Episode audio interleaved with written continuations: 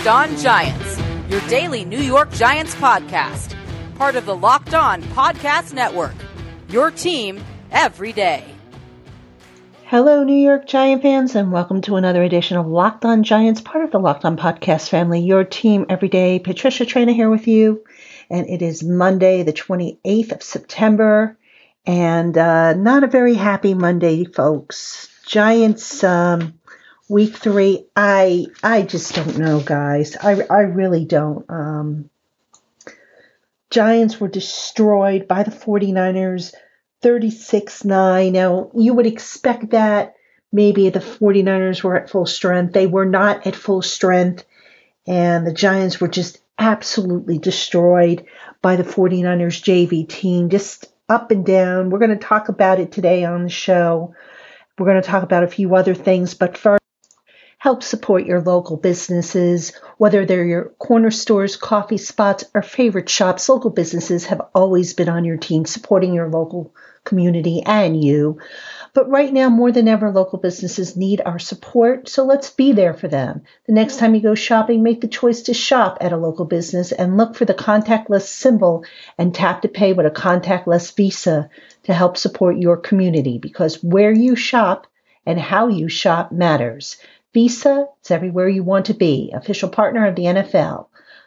All right, folks, getting back to the Giants. And uh, I think, you know, one of the biggest things, the one of the biggest disappointments before we, we even get into the numbers and what unfolded here is that we saw progress from the Giants over the first two weeks. Even though they were both lo- losing efforts, we saw progress, especially in the second half of last week's game against the Bears when the offense went on a 17 point run and the uh, the defense shut out the Bears. I really thought that you know that was something to build on, that that they would take that momentum, carry it over into this week's game. And you know when word came down that the 49ers were banged up, okay, maybe you got a little excited there, but in all honesty, to to have slept on the 49ers and, and looked at this as a trap game um, wasn't really smart if that's indeed what they did. And I'm not saying that's what the Giants did, but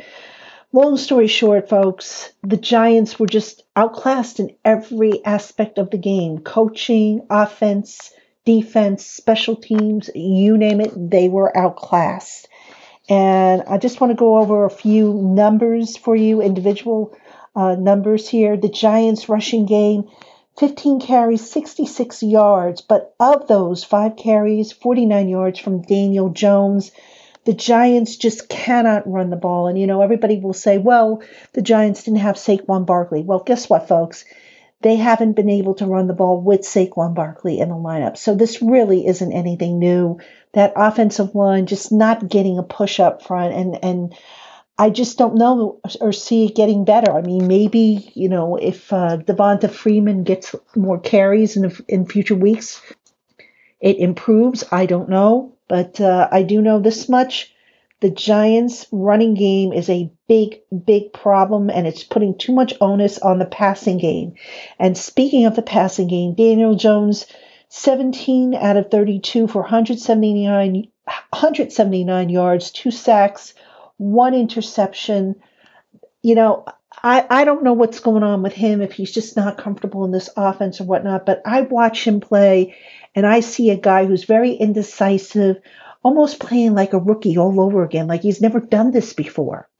Now, you know, you can say, well, he hasn't fully started a full 16 game season or a full 16 games for that matter. I think this was his 15th start in the NFL.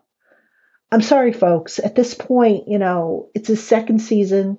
He's been here before. He know, you know, he should know what to do. And yet, I still see instances where he's holding on to that ball too long. I see instances where, you know, he should audible out of a play where the protection call that is made just isn't the right one. Just a lot of mistakes for a second year quarterback. And again, I know it is a new offense, but the Giants just can't have this. I mean, you know, they've got to make progress. And when you see Jones trying to force a ball into a tight window, or when you see him staring down a receiver like he did on his his interception this week These are all things that you just don't want to see from a quarterback. And, you know, I'm not ready to, to give up on the guy yet. I think there's a lot of redeeming qualities about him, but my gosh, he's got to play better. It's that simple. And I, I think, I don't think there's a person out there who will disagree with me on that. So, all right, folks, you are listening to Locked On Giants with Patricia Traina. We are going to take our first break. When we come back, we're going to talk more about the Giants' disappointing loss to the San Francisco 49ers B team. So stay with us. It doesn't matter if you're a professional athlete, a stay at home parent, or if you spend eight hours a day in an uncomfortable office chair. Everyone needs the support to make it through the day. Luckily, our friends at CBDMD have an amazing duo that can help you relax, regroup, and recharge when life gets chaotic. CBD Freeze with Menthol is an award winning product that offers instant cooling relief for muscles and joints in a convenient and easy to use roller or shareable squeeze tube. CBD Recover combines CBD with an inflammation fighting compounds like arnica, and vitamin B6 to give you the support you need where it matters the most. And to make it even easier to try this amazing duo of topicals and everything else CBD MD has to offer, they're offering all our listeners 25% off your next order when you use the promo code locked on NFL at checkout. Once again, that's cbdmd.com, promo code locked on NFL for 25% off your purchase of superior CBD oil products from CBDMD. Hey, Giant fans, this is Patricia Traina, host of the Locked on Giants podcast, and I want to tell you about my debut book. It's called The Big 50 The Men and Moments That Made the New York Giants. And I've sought to create a living history of the top men and moments that have made one of the NFL's charter franchises what it is today. Relive the franchise's four Super Bowls. Find out what convinced former general manager Ernie Accorsi that quarterback Eli Manning was indeed the one. Learn about the events that brought the Tisch family into the Giants' ownership lore, and so much more. This 368 page paperback book includes loads of photos and stories of some of the greatest Giants in history as told in their own words. The Big 50, the men and moments that made the New York Giants, will be available starting September 8, 2020 on Amazon, Barnes & Noble, and wherever else books are sold. So pre-order your copy today. And thank you for your support. Welcome back, Giant fans, to Locked On Giants. Patricia Traina here with you, and we are sadly recapping the Giants' lost 36 9 to the San Francisco 49ers. A very ugly game, and you know, um, I'll tell you what, I, I look at the stats and I see things repeating week after week after week. You know, we talked in, in the first segment about the turnovers, we talked about the lack of a running game. Another thing we have to talk about in this segment is the Giants on third down, and I'm talking both the offense and the defense. Third down efficiency has been horrendous this season. Absolutely horrendous. This week, the Giants defense allowed the 49ers to convert 67% of their third down attempts. That's 8 of 12. You cannot have that and expect to win. It just doesn't work that way. And yet the Giants defense could not get off the field. There was one play in particular, a big backbreaker, and that was the um, the illegal use of hands called against Darnay Holmes on a third and 22. My gosh, how do you allow that to happen? I mean, I, I just don't get that. You know, and then on the flip side, the Giants offense, four of 10, which is 40%. It sounds good, but, you know, it, basically it's not. You're talking 29 first downs for the 49ers, 13 for the Giants and the Giants only got, uh, let's see, three by rushing, eight by passing, two by penalty. The 49ers, seven by rushing, 19 by passing, and three by penalty. So, I mean, just a huge, huge discrepancy right there that just really, I, I just don't know what the answer is. I mean, it's a case of which came first, the chicken or the egg. You know, do you say, well, it's the Giants' offense fault because they can't sustain drives, or do you say it's the defense's fault because you say they can't get off the field? I think it's a combination of the two, but you know, either way, whatever it is, they've got to find an answer to it. And as a result, by the way, the Giants badly, and I mean badly, lost the time of possession battle. The 49ers were, had the ball for nearly 40 minutes, actually 39 44 to be precise. The Giants 20 minutes 16 seconds. If you thought the Giants defense looked gassed at the end of the game, they probably were gassed because they were just out there basically with their tongues hanging out. And that's another thing you just can't have. And I don't think the Giants have won the the, the uh, time of possession oh gosh, if I had to take a guess, I'd have to go back to last year when they last won the time of possession. I know it wasn't a frequent occurrence last year, and it is off to the, they're off to the same start this year, in which they have not been able to get the gain the upper hand. So something's got to give, folks. I mean, eh, you're not going to win if you don't have the ball. It's just that simple. They're not good enough to overcome their mistakes. And, you know, speaking of, of having the ball, this has really kind of surprised me because I really thought the Giants special teams would be a lot better than this. The Giants have yet to win the starting field position battle. All right. So according to the game book, the 49ers average starting field position was their 36. The Giants they're 25. Again, that is a big, big discrepancy. And I'll tell you what, folks, they the Giants had Corey Ballentine returning kickoffs um, this year or this week rather. And just looking real quick at what he did, Ballentine, three returns, 52 yards. That's an average of 17.3 yards per return. Now, when you consider that the kickoffs basically go either to the goal line or into the end zone. If you, as a returner, are not getting out to at least the 25 yard line, that is a problem. That's a big problem.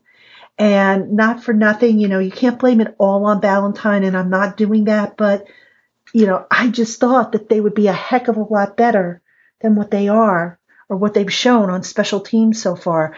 I mean, I think really the only positive uh, players right now on special teams have been kicker Graham Gano and the punter Riley Dixon. And, you know, that's not really saying much if you think about it.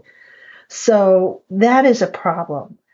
Um, so we'll see on, on that as well. But but clearly, you know, it's not just the offense, it's not just the defense. All three phases of the ball right now are just not clicking, not coming together. And this is a concern, folks. Speaking of concerns, just real quick, I want to mention an injury update. Jabril Peppers, who plays uh, special teams you know, as a punt returner, he's also on several other special teams. He also is, of course, starting safety. He suffered an ankle injury on special teams. Now, I know I have said in the past, and I and I will maintain this, that an injury is going to strike wherever. That it doesn't matter if you're you're you know you're a starter playing on special teams or, or if you're just playing on defense or offense wherever it is you normally play.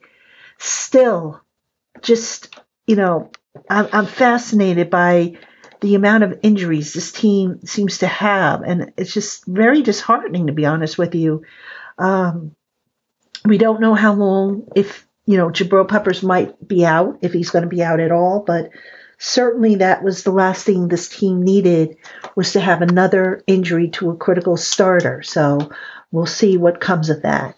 All right, folks, I want you to stay tuned because in the next segment, I am going to go there. I am going to talk about General Manager Dave Gettleman, and I'm going to just bear what I feel about the job he has done so far. So stay with us. Have you tried the all new and improved Built Bar? If not, you're missing out on one of the industry's healthiest and tastiest snack treats that's loaded with protein and low on sugar. With 18 different flavors, including nut and non nut variety, you'll enjoy healthy snacks covered in 100% chocolate that's soft and easy to chew, and most importantly, great for the health conscious. Built bars are great for folks on the keto diet and include protein and fiber nutrients you need without the exorbitant calories.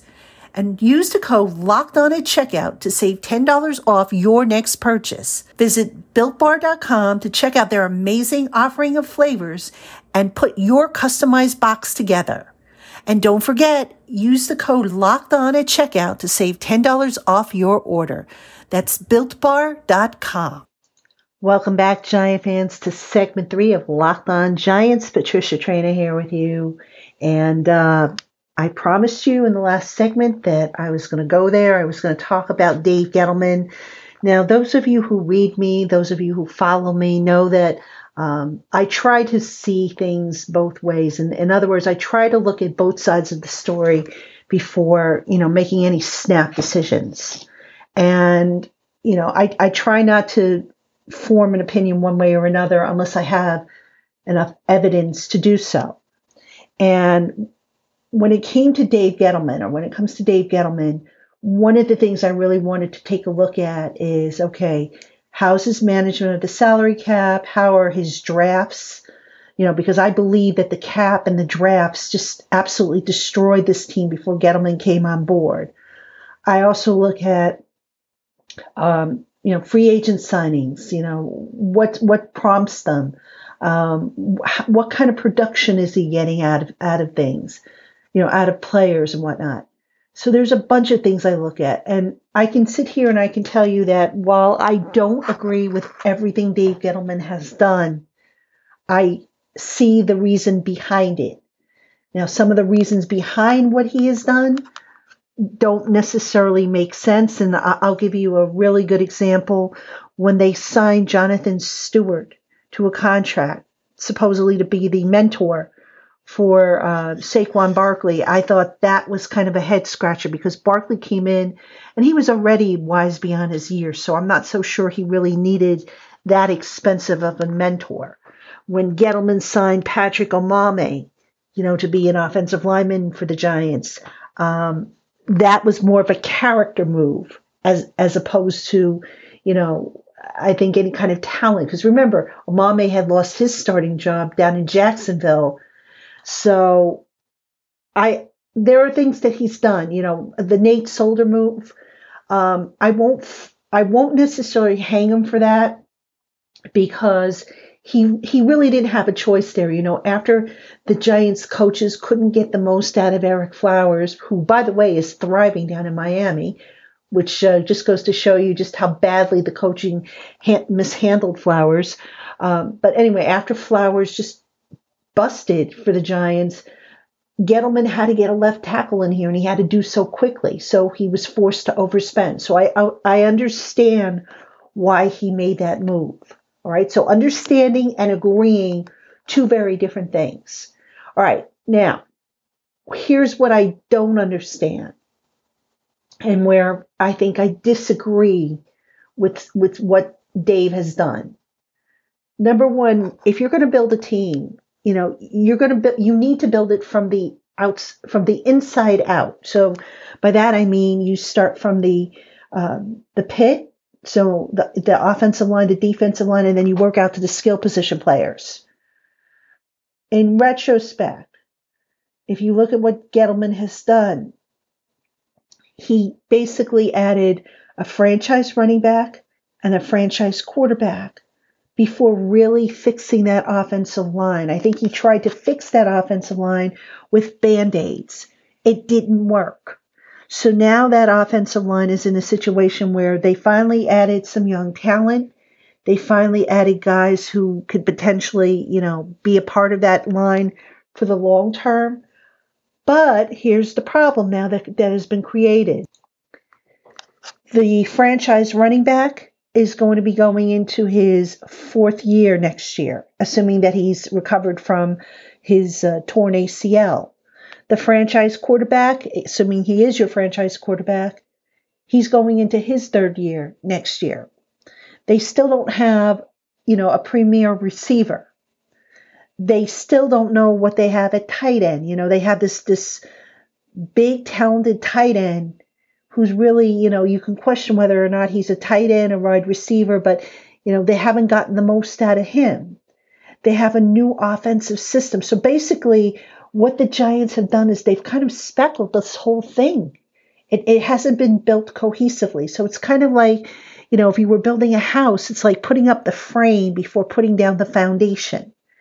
And I think that's one of the places where the Giants made a big mistake. On defense, all right, now I know people will, will look to hang Gettleman for, you know, the Leonard Williams trade, which I don't necessarily hang him for that. I don't like that he gave up the draft capital, especially when he probably could have gotten Williams, you know, on a contract, but you know, that that's water under the bridge. People will probably look to hang Gettleman for what happened at cornerback with DeAndre Baker, although I still say there was no way he could have t- known that DeAndre Baker might run afoul of the law, allegedly. Um, he, there was no way he would know that uh, COVID would come along and Sam Beal would opt out. So I don't fault him for that. I do, however, you know, look, roster building, I get it. It's it's a 24 uh, 7 type of proposition and it runs all year long. But not having, you know, not getting the deal done with Ross Cockrell, for example, and I know it takes two sides to get a deal done, but they just, I, I don't know who didn't give in or what happened there, but not getting that deal done was very disappointing and it's hurt.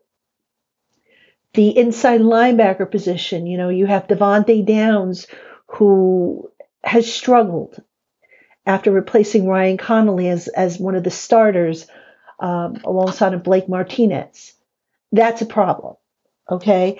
Um, especially when you have these three linebackers and four if you if you count you know Carter Coughlin who's being converted inside, and it's just not taking root. And I think the problem here is that you know you have a bunch of different spots on this team that are at different stages, and there's just no cohesiveness, and it just becomes a vicious cycle. You just wonder. It's like okay, you finally fix, for example, the running back situation, and now you've got to address the offensive line. And then by the time you get the offensive line set up, oh, guess what? Now the running back situation needs to be fixed. So it's just been a mess. There's been no cohesiveness. And I don't know. I, I just, I don't know if this roster is just built yet the way they need it to be. I thought it was. I thought it was upgraded.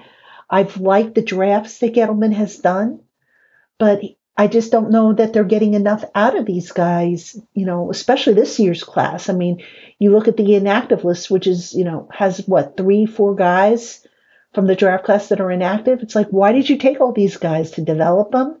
And then where are you going to put them? So I just don't get it. Now, a lot of people say, well, Dave Gettleman should be fired. He should be fired right away. I don't know necessarily that he's going to get fired in season. It doesn't have to happen often. As a matter of fact, Jerry Reese being fired before the season ended a few years ago, that was the first time in Giants franchise history that a general manager was fired uh, from his job.